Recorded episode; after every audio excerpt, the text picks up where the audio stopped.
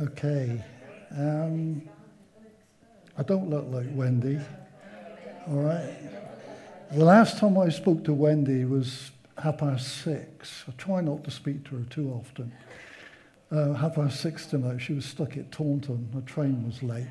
She's had to go to Southampton today for a conference through work. And she worked it out that she could get back in time, but British Rail have said otherwise. So, so she doesn't know what time she'll actually get back. That's good. Well, it's not good she's late, but it's I'm digging a hole. I'm going to shut up. Okay. Okay.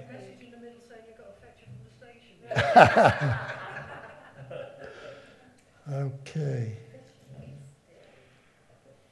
I'm going to ask Laura if she'll pray. I haven't told her what to pray for. I'm going to ask Daryl if she'll pray. Okay? So, Laura, if you're.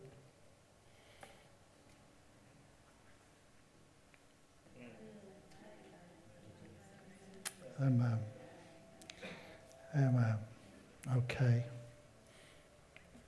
I, I want to deal with a topic tonight that many Christians struggle with big time. And it's a foundational topic.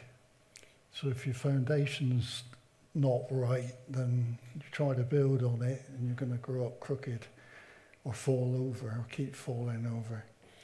It's a, it's a well-known topic, but we don't know it or we know dimensions of it. So we're going to we're going to have a look. Let's come to Ephesians chapter 3 to start with.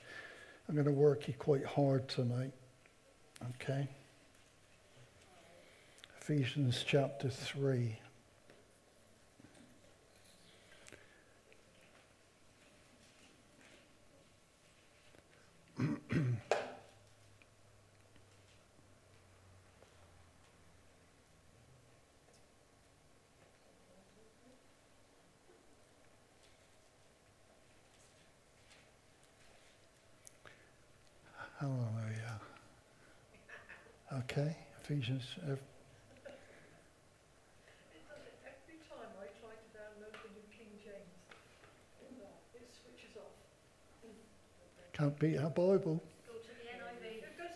Yeah, go to fine. the NIV. Can't beat a, you can't beat a book. I, I gave my Kindle away. I can't stick the darn things. Flicking pages, and then they flick three pages instead of one.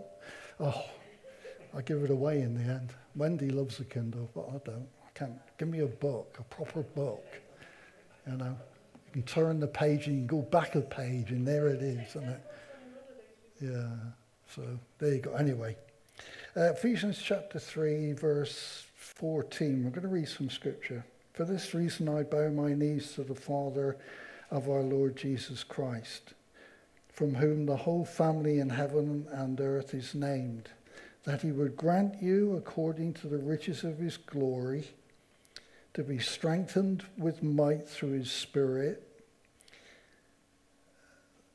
in, in the inner man that Christ may dwell in your hearts through faith, that you, being rooted and grounded in love, may be able to comprehend with all the saints that which is the width and length and depth and height, to know the love of Christ which passes knowledge, that you might be filled with all the fullness of God.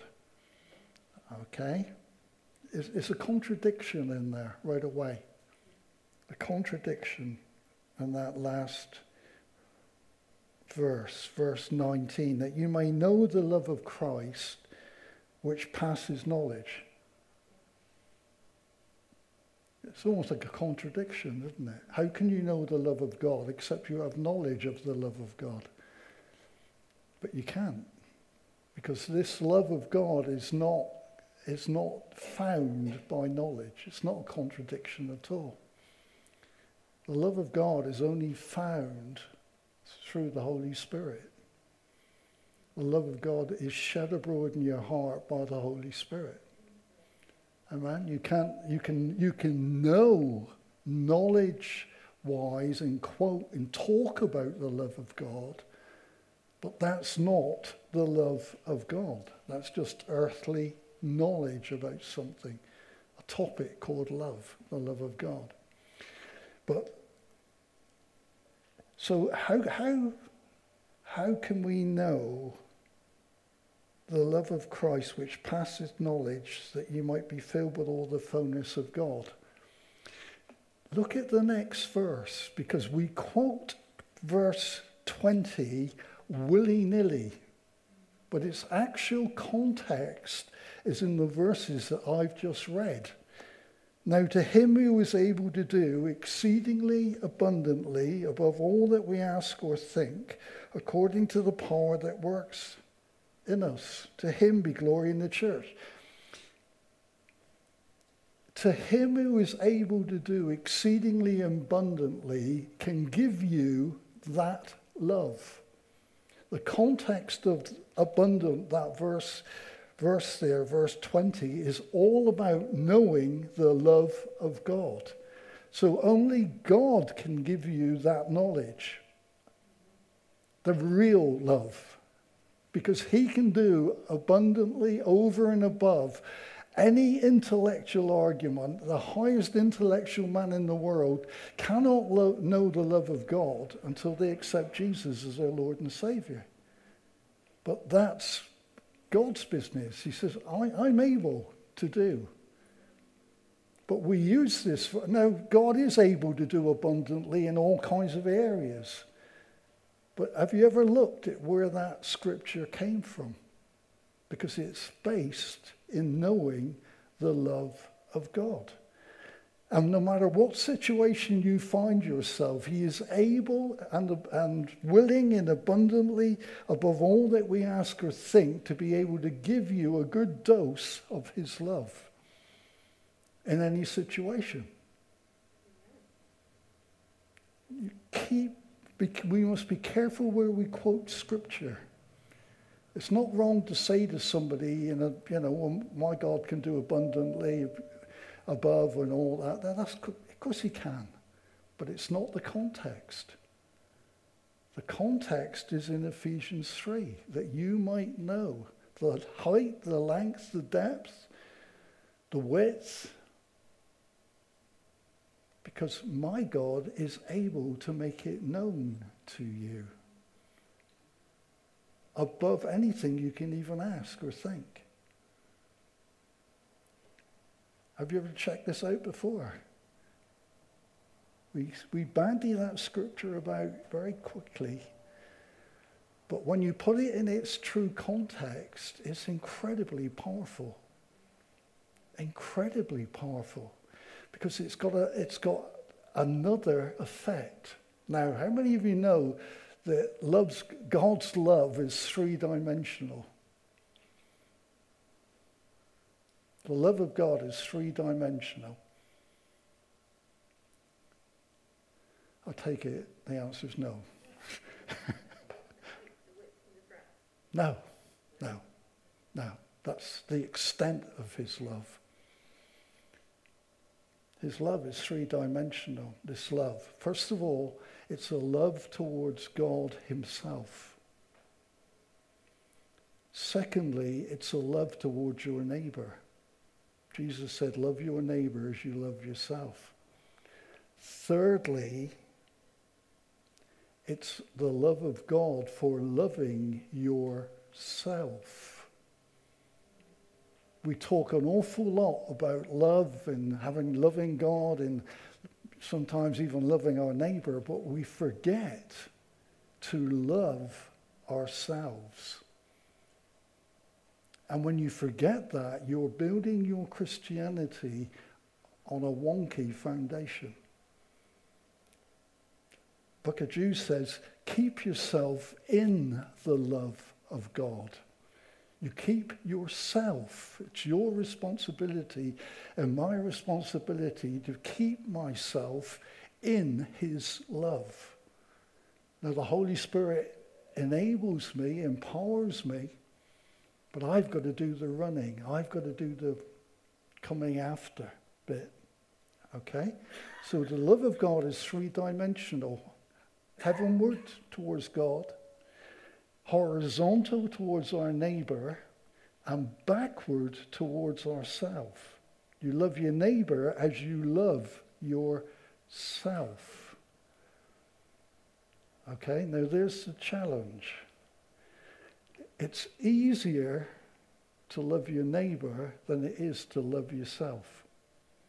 I'm not talking about the conceited love, the arrogant people, all that, who love themselves, who are always talking about themselves, who've always got an opinion on everything, know everything under the sun. That's not, that's not the love of God.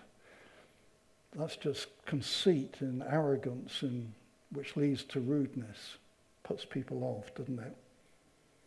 So we've got a three-dimensional love, and tonight we're going to we're going to look at it in one one dimension, one of those dimensions. But we'll get there as we move along. Now, we can't know the natural love of God with our intellect. You can hear about it, but you have to experience it, and you can't experience it without knowing Jesus. He's the door to God's love obviously. Okay? So, come with me to Matthew, if you would, to Matthew chapter 13. Let's, let's wander through this tonight and we'll, we'll, have a look. Matthew chapter 13.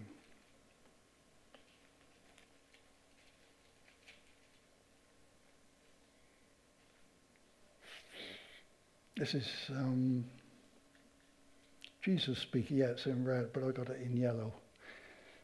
Most of my Bible now is in yellow. uh, okay.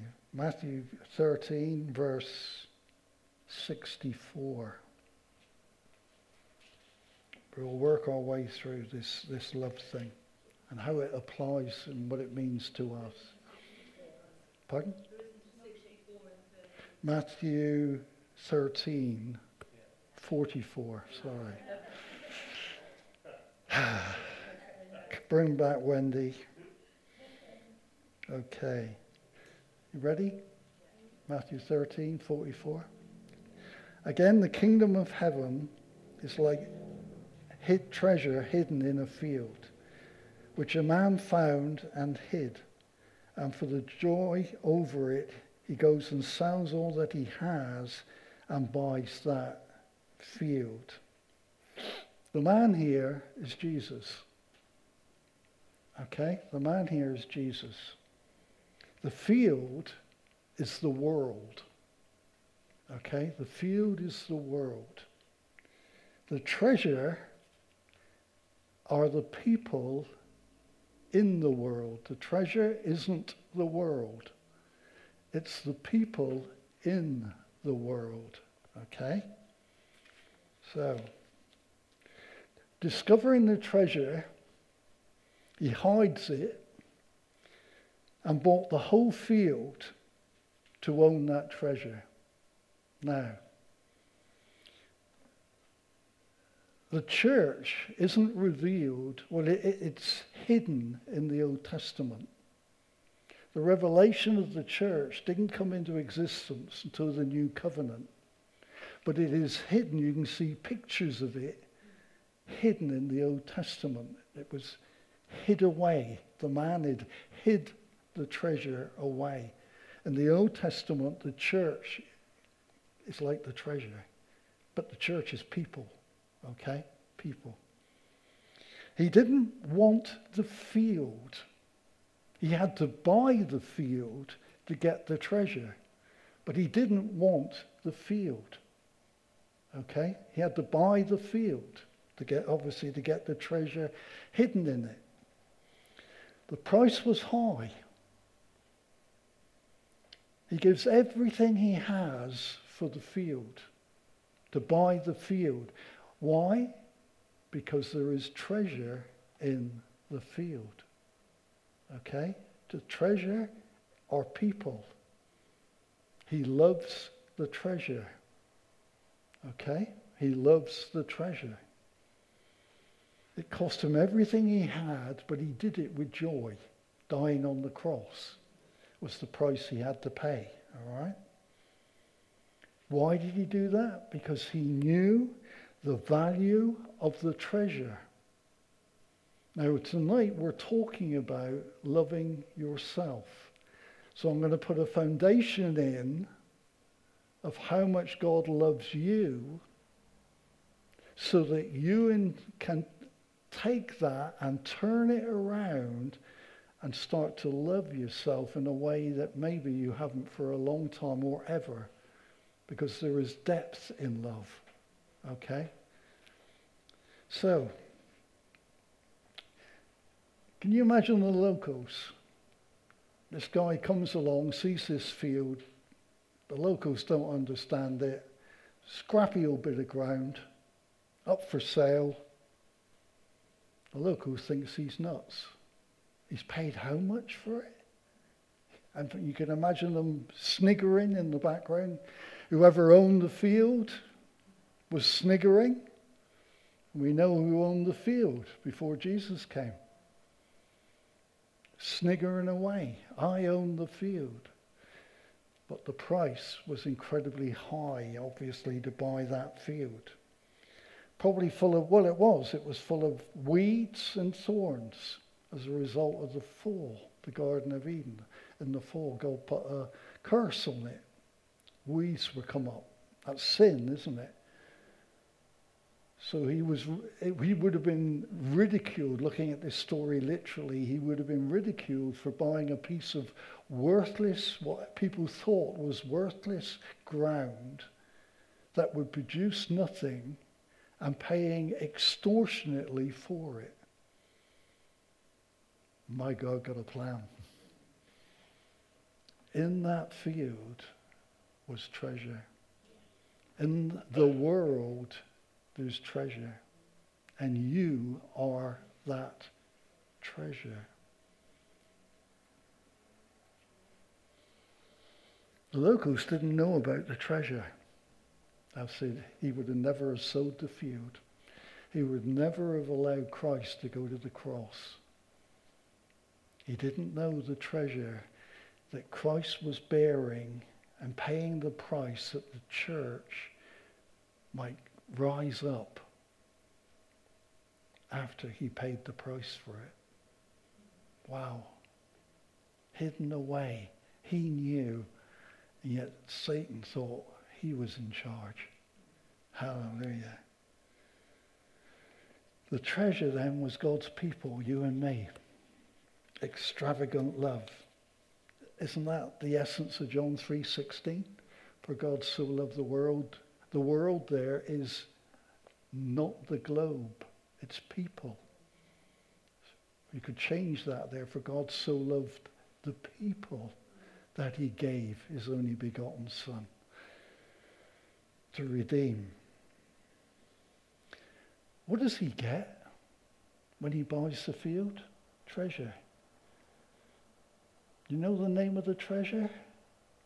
Whosoever. This treasure was called whosoever. Whosoever will may come. So whoever soever will is can come. Fancy being called whosoever. And surname will. Whosoever will came. You and me. We're that treasure. We're that treasure.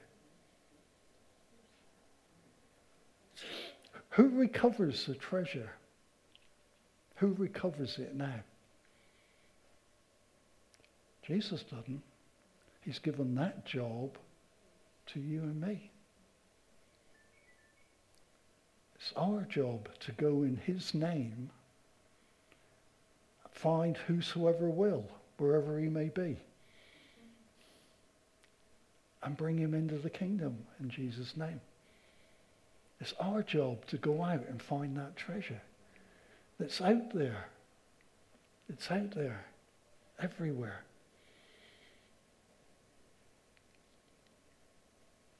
He wants us to know the height, the length, the depth, and the width of his love He wants us to know that.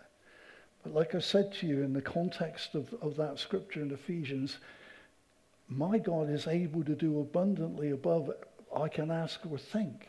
So he's going to bring me into situations whereby I can discover his treasure. I can see it in other people or witness to them and they get brought into the kingdom. The same with you. That's your purpose, is to go and look for treasure in Jesus' name. And the Holy Spirit leads you, doesn't he? In that direction. Okay. Well let's let's that's nice. That's that's a nice feel. That's a nice feeling. But Jesus goes a little bit deeper. Because in the very next phrase that he uses, which is the next verse in our Bible, verse 45, he, he continues to talk. He says, Again, the kingdom of heaven is like a merchant seeking beautiful pearls, who, when he had found one pearl of great price, went and sold all that he had and bought it. Now, the parable of the field is, is whosoever, or us collectively. He loves us collectively when we find it, when he finds us, when we become the church. But now he goes in a different dimension, slightly different tangent. The parable of the pearl is God saying, You individually are my pearl. You are my pearl. You are my pearl. We're not a string of pearls. We're individually God's pearl. Now, why, why am I saying that? Because I want you to get some value into your life. The world system evaluates you very quickly on how clever you are intellectual, how much money you got, how good you are at sport, how good looking or not good looking you are. It quickly evaluates you and puts you in a box, doesn't it?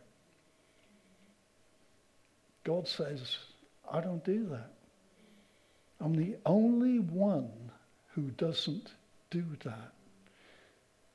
I make you, we'll find out in a minute how he does that. You're my pearl. You individually. If you don't know that, well, yeah, perhaps, uh, you know, I'm not saying anything new that you haven't probably heard before tonight already. But if you don't understand the depth of that, then you're not looking, as Ephesians says, that you might understand what is the height, the depth, the width of his love towards you. If you don't understand or think, give some time to think about, I'm God's pearl. So in God's eyes, I am priceless. I'm priceless. It doesn't matter what Fred down the road thinks about me. It doesn't matter what my boss thinks about me because they're going to have thoughts about me, whether I'm good or bad at my job or indifferent or they, everybody has an opinion on somebody else. Isn't it? What matters is the one finally who has the final say. And he says, You're my pearl. You're priceless. I sold everything that you might come into my kingdom. Now we know this, we major on this in the evangelical church that we are. We major, but sometimes we, because we major on it, we lose the impact of it.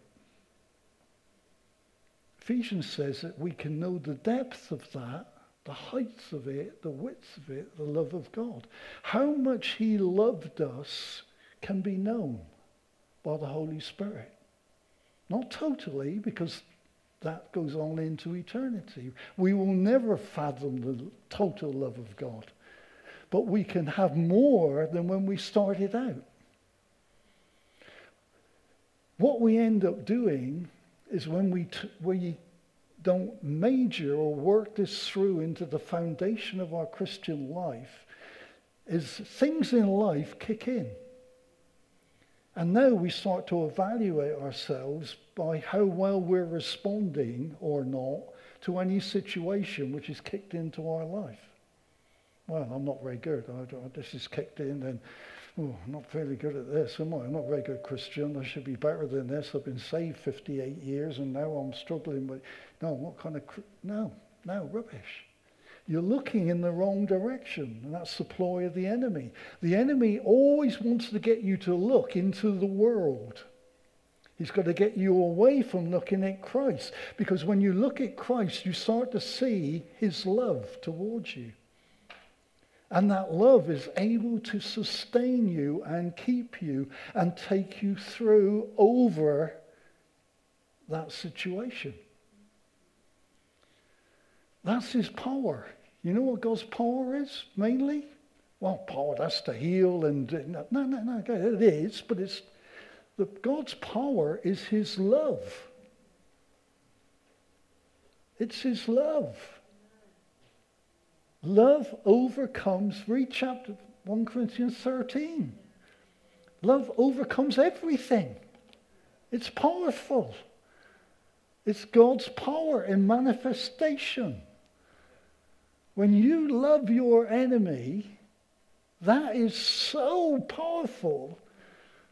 But we don't. We put up with them. And then we don't. We, we know what we're doing when we do that, when we're putting up with people. But then we stop loving ourselves with the love of Christ. So we are the ones who suffer, not them. We're the ones who dip out. Okay. Now, Matthew 13, 46 is the pearl. The price is the same. Sold everything to buy the pearl. The man is the same. It's Jesus. Extravagant love. It's extravagant love. Some people say, no, that's not Jesus. That's we bought the pearl. No, we didn't. No, we didn't. We couldn't buy a pearl. We couldn't buy our way into the kingdom of God. It can't be us. Has to be Jesus. He's the only one that could pay the price to buy that treasure and to buy that pearl. So he loves us collectively but he also loves us equally individually. So that becomes one of the roots of my foundation in Christianity, the love of God. I feel that love. Sometimes I don't feel that love, but nothing has changed. Nothing has changed. Wendy been on a train, or she's on a train somewhere now. Could be anywhere. Has my love for her changed because she's not here? No. Has my love, her love towards me changed because she went to Southampton today? No, nothing's changed in that department. The only thing that's changed is she's left Plymouth for a day.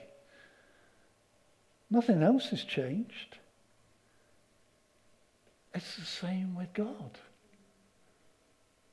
Nothing changes. His love does not change towards us.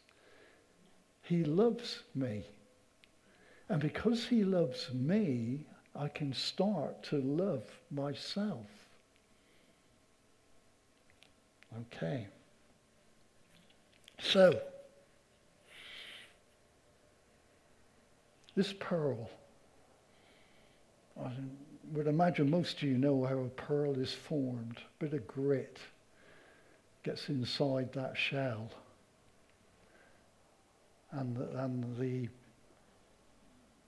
oyster, isn't it? Yeah, the oyster produces something to cover the grit because the grit is irritating him and that becomes a pearl. You and me are perfected through suffering. We're that pearl. It's through suffering. It's not on the mountaintop that God perfects us. It's what we go through that God perfects us and makes us more like Jesus. Because what we go through is designed to throw us back onto him again.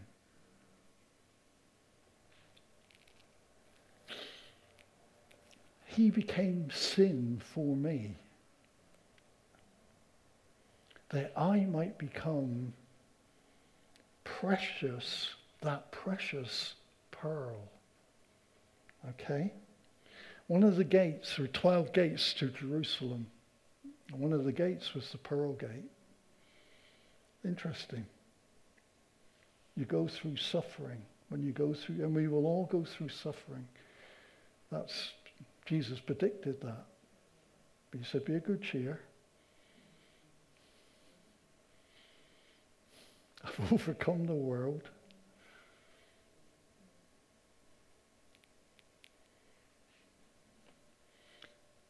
He looks at the pearl in his hand.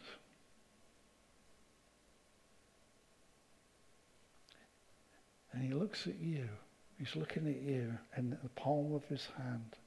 I'll just use the figure figuratively. He looks at that pearl and he says, everything that I went through was worth every moment my pain, my suffering, and I see you. he said, worth every bit. For the joy set before him, he endured the cross. What was the joy? The pearl. You and me. Do you ever think about that when you're struggling? Ever think about that when you're suffering?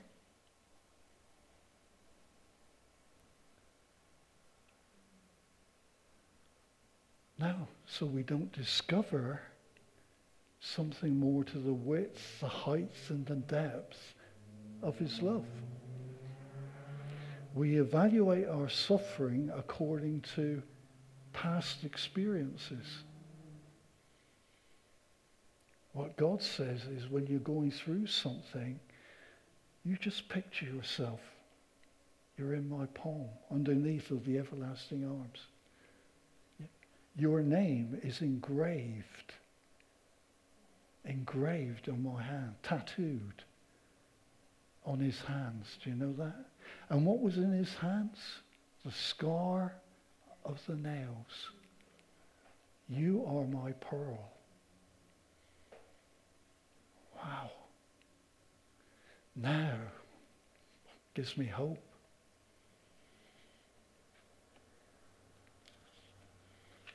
Pearls are beautiful, aren't they?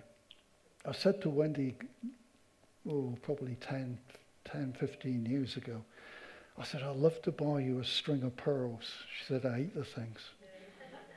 oh, well, have a box of chocolates for your birthday then.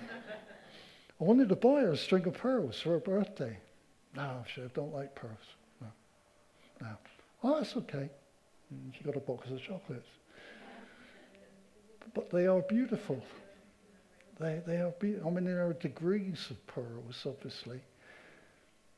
But the real thing is beautiful. Absolutely beautiful. Yeah. So, how do we deal with loving ourselves? Because if you don't love yourself, you can't love your neighbor. You can play at it, but you can't love them. So while we don't love them, we try, still try to influence them.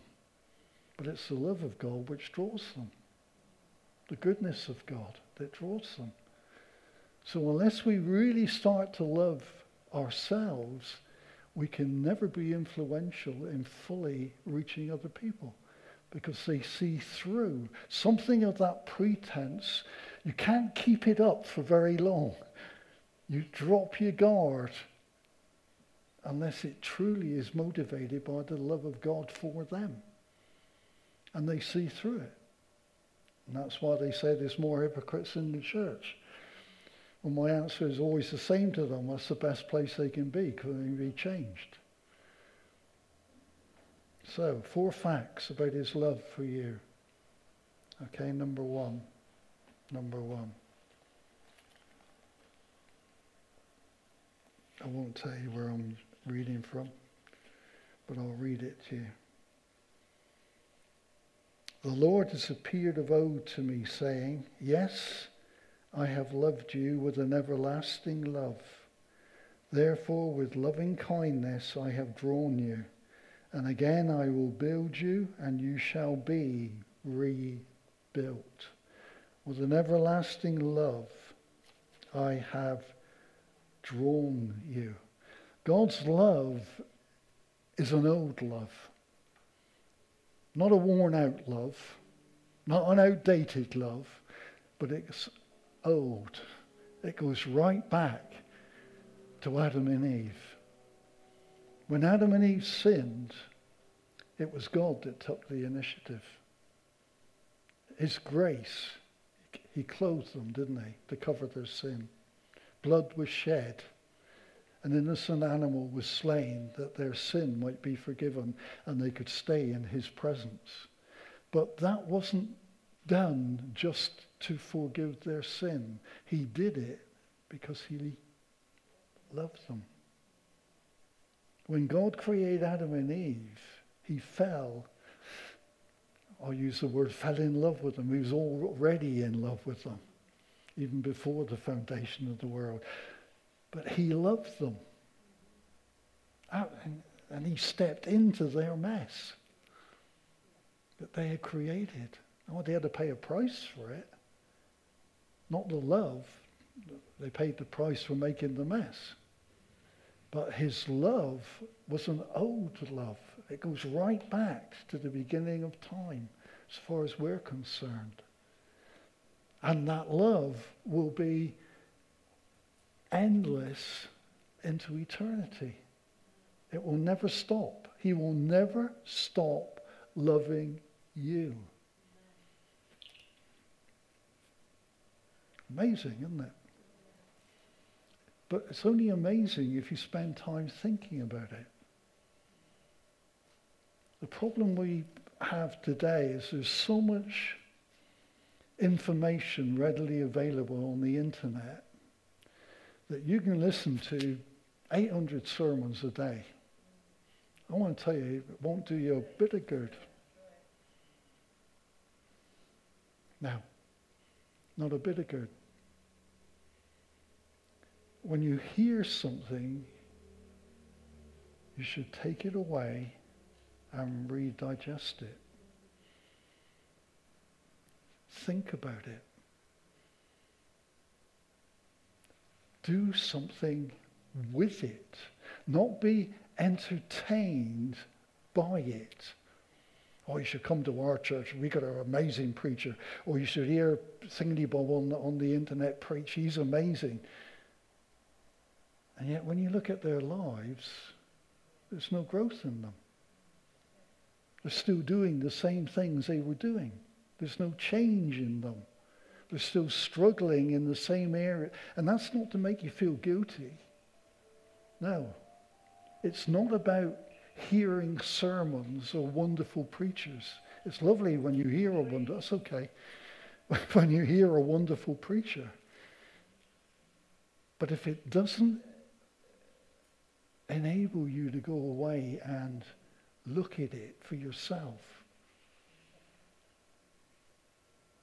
then you won't grow in it. You'll never find something more the width, the height, and the depth of the love of God unless you go away and say, hey, I want more than what I've got. more than what I understand. Number two, it's everlasting.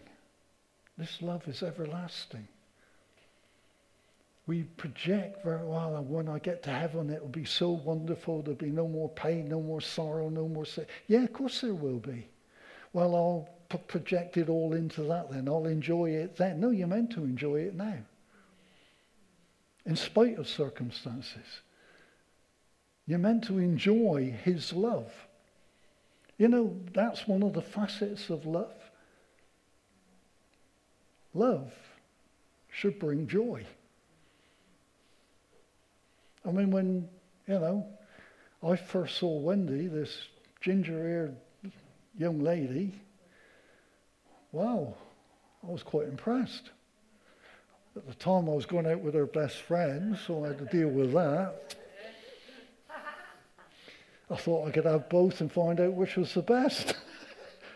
Wendy said, No, you're not going out with me until you sort this mess out. I just knew at that moment. You do, don't you? You do. You just know elements of love at times. And do you think it's amazing how, how God, I was thinking about this today, how God makes circumstances happen. How did you happen to meet that person? At that time in that place when you were going to do something else or you were on a mission to go and be somewhere else or you know as the shopping or, and you happen just happened to bump.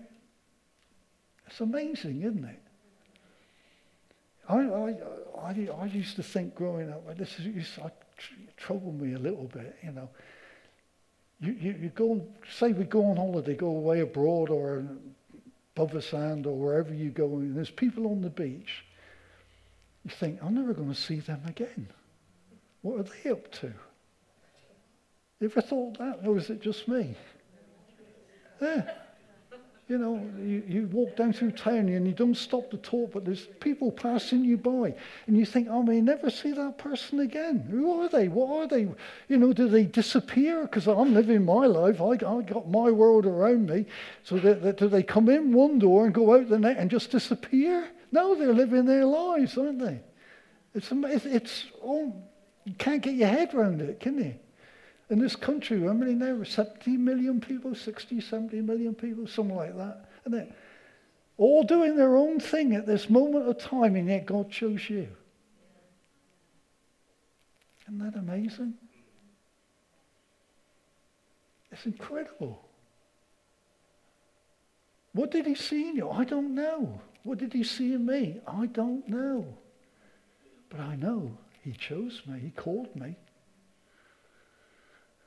Because his love is everlasting. Number three, it's before times.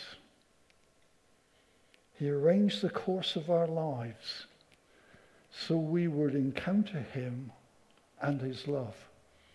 It's amazing you meet your partner, but it's more amazing that God meets you. Absolutely amazing, isn't it? How he broke into our, well, he found us, we didn't find him. Absolutely amazing. Number four, and I'll read you a scripture. I quite like this one. A seal, S E A L, not the seal in the sea, a seal upon your arm, for love is as strong as death. Comes from the Song of Solomon. Love is as strong as death. Wow. In other words, love is irresistible. True, God's love, I'm talking about here, to whom he calls is actually irresistible. we think there's a choice made here. He chose us, we know that, but we think that we chose him. No, we didn't.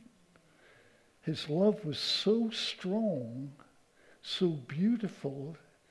It was, and we didn't, maybe you did, but I, I, I don't know if I worked this one out, but I had to respond.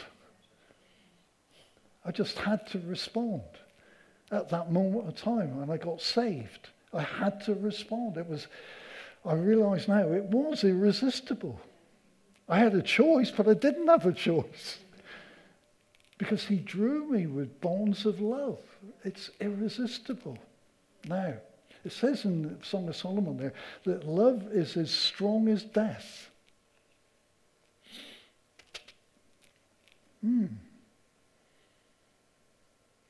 Is death irresistible? No. No, it's not. When death comes, nobody can turn it away. Nobody can say, well, wait, it's not convenient today. I'll probably do it tomorrow. Come back tomorrow.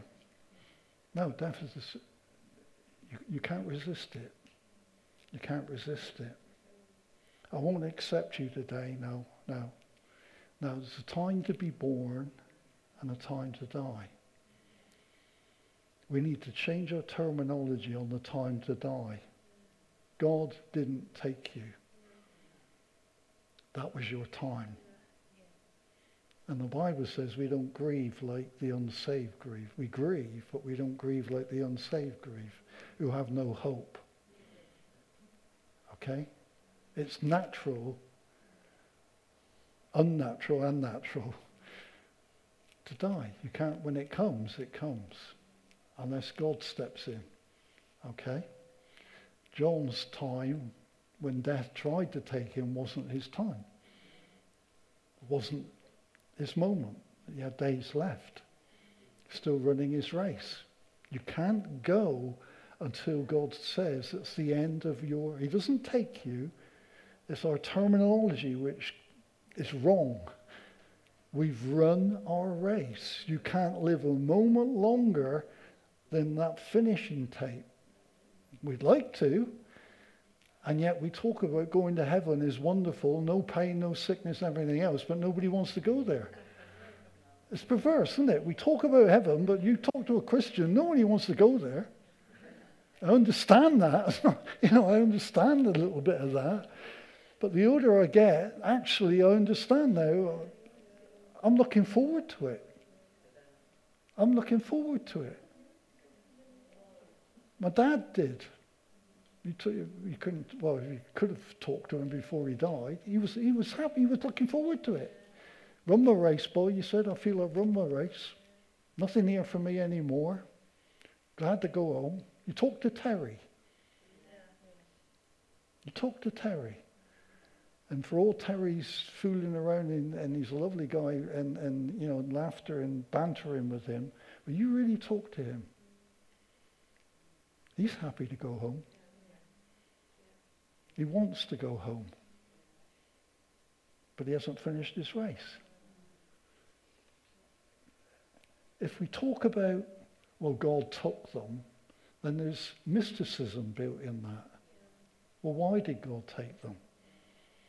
And many Christians don't have the answer. The answer is they ran their race.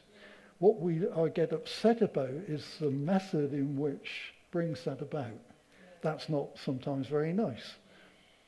But I know in that even God's grace is greater than the sickness for that person.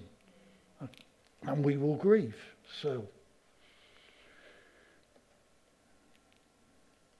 no natural person has the power to resist death. That's why love is as powerful as death. But death is the last enemy that Jesus will destroy. He hasn't destroyed it yet. When we do go, when we finish our race, we go straight to be with the Lord. That's not a problem. But death finally, when, he, when this earth is rolled up, will be done away with. for everybody, the saved and the unsaved. They will not just die, they will be in eternity, but not with God. They'll be in hell, alive in hell. Now, now, in the scripture it says that love is as strong as death, but that's the Old Testament.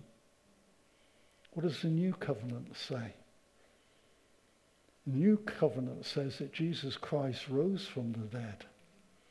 He defeated death. So that love is not as strong as death. The power of death has been defeated. Not death itself, but the power, the fear of death also has been defeated for those who know and come after knowing the love of God. Fear of death, it's based in not understanding or experiencing the love of God. When you know in your heart and are living in that place of understanding his love, you don't have a fear of death. Death is the doorway to his presence. I'll just, I'm alive in here. It's like walking through that door straight into his presence. Where's the fear in that? Whatever. The most irresistible negative force in the universe was conquered by the most positive force in the universe, the love of God. The love of God overcame death. Everything that we experience in our Christian life should come back to that root foundation, the love of God. Why am I thinking like this when God loves me? Why am I reacting that way negatively when God loves me? Because I'm not feeling that love at that moment? Possibly. I will talk from my own experience. I know when I times when I don't feel the love of God, it's usually because I've turned away somewhere. My focus has become on something else. And it can be anything. It could be football. It could be I spend all evening, I don't spend all evening watching soaps on telly. It's very subtle how we get drawn away. What, what about my family? I've got all this family trouble, and all this in my, all the, and, and, and all these problems. And yes, you have, but turn your attention back onto the one who loves you. Because love, the love of God is God's power. And when I know in my heart he loves me, I'm going to start loving myself in a way in which maybe I've never done before. My failings do not stop the love of God. They actually qualify me for more love. You know that, don't you? Your failings qualify you for more grace. Grace is the manifestation of the love of God. Grace and love flow together. Because he loves us, he graces us. Grace is a power word. So when we're struggling, he gives us the power to overcome. Why? Because he loves us. God is, God is love. That's his, one of his titles, isn't it? He's motivated totally by love. So how can we get angry at him when something doesn't pan out how we think it ought to pan out? But we do. Well, we dress it up a bit. The longer we've been Christians, we camouflage it. but we get angry at God. But he's motivated by love. But what we don't understand is his plan, his purpose, how he's, as Terry would say, working behind the scenes more active than you will ever know and I will ever know. Because he's saying, through suffering, I'm turning you into a pearl. And you're going to meet someone or someone's further down the road. And I'm, in my name, you're going to be influential and bringing them into the kingdom. Wow.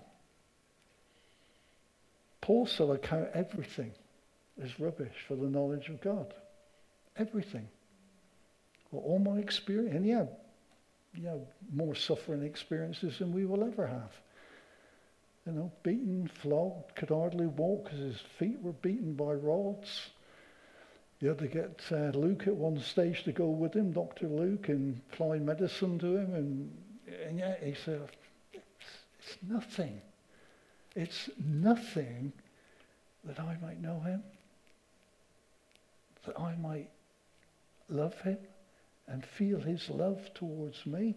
Don't equate love, his love, by what you go through or how much you go through. Don't equate it. It's not right. If you think that's right, then the whole of the most of the New Testament apostles blew it. They got it wrong.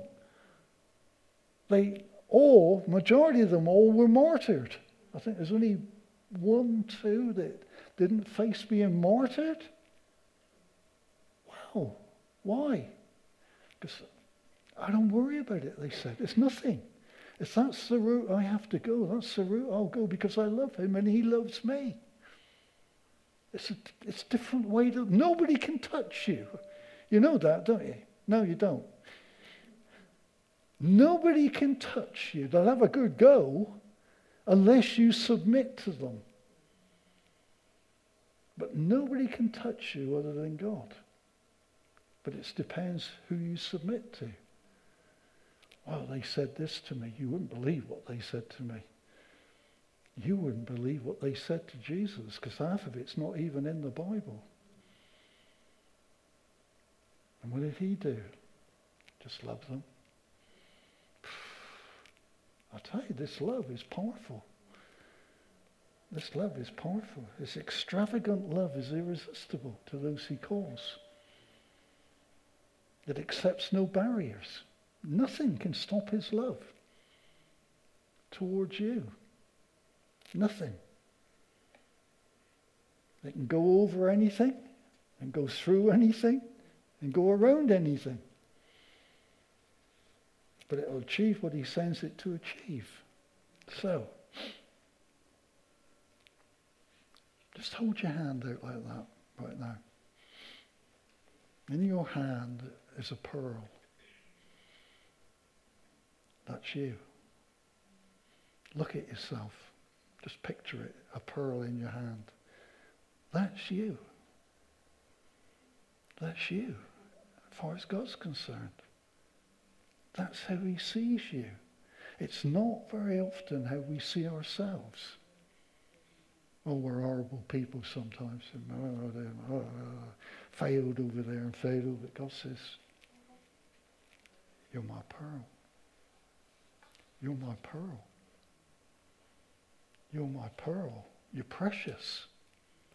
And the Bible says, nobody can pluck you out of my hand. Nobody.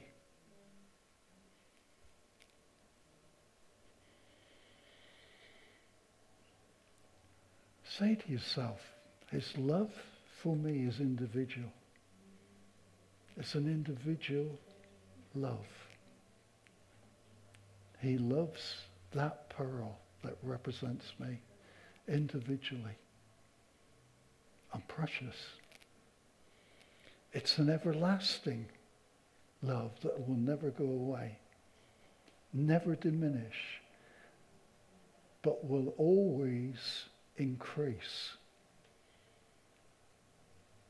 It will always increase, but it will never diminish. Because as I walk this life, I can discover his love every, more of his love every single day of my Christian walk. It's, you cannot fathom the love of God. It is beyond it. But he says, I am able to do abundantly more than you can even ask or think. So I can supply my love when you think you've come to an end of it. Or you think that you understand it. I can go beyond that. Even what you ask or think. My love is so deep for you, you little pearl. And I'm not going to string you along. You're mine. You're mine.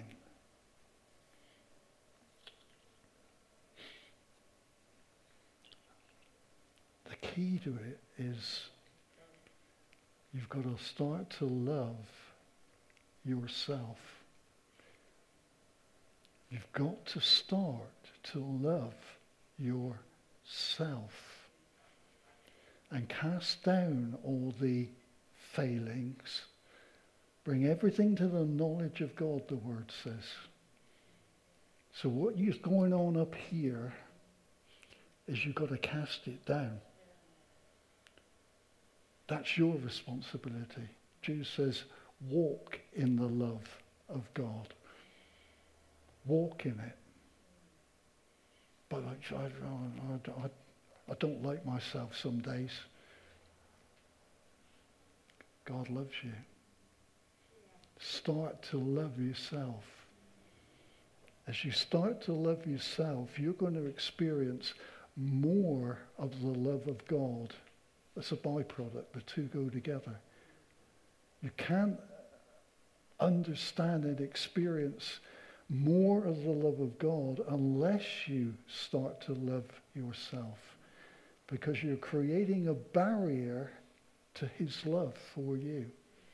You're saying, God, you can't. But God says, I can do abundantly above what you even ask or think. He rescued me when I was shipwrecked.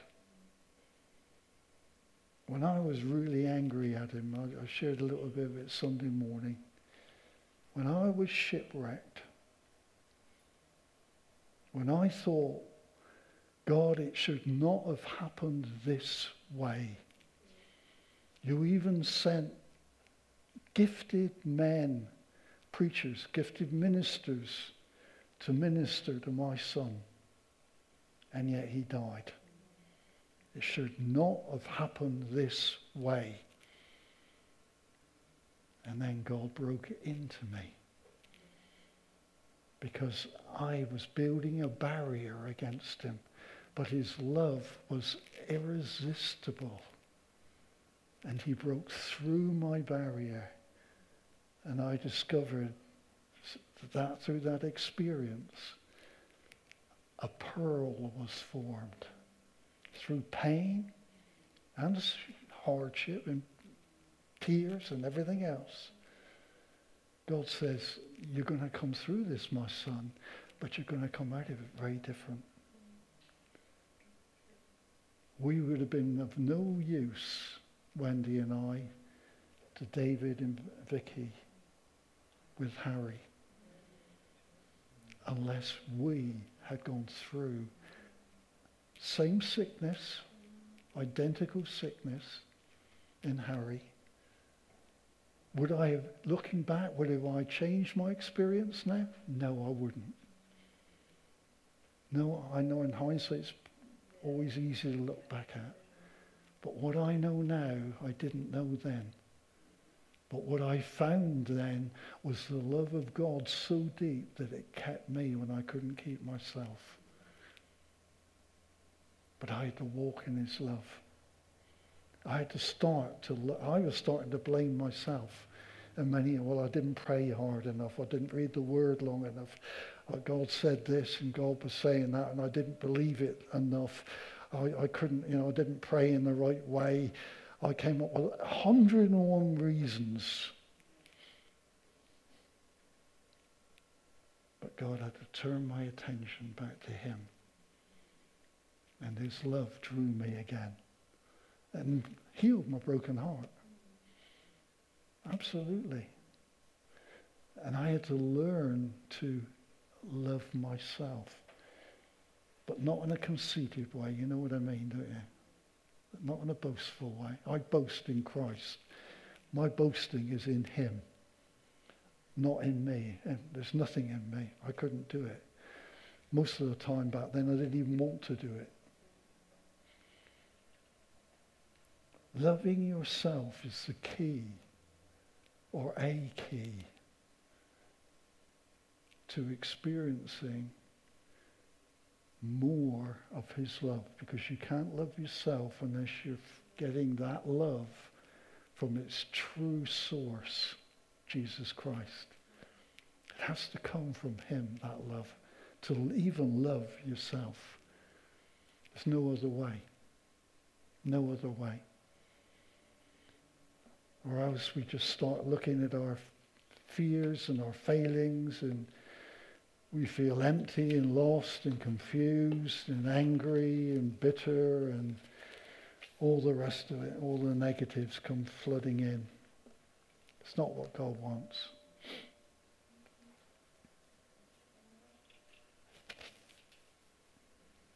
It's not what he wants. I think tonight would be good if we just started to pray. We started to pray. We can pray for you if you want that tonight. We'd love to do that. But I think we need to be asking tonight as well. And saying thank you. One saying thank you for his love. But asking for more. Asking for more. God, I need more. I want more. I want more. Not more of your power, more of your love. And if I get more of your love, power follows through.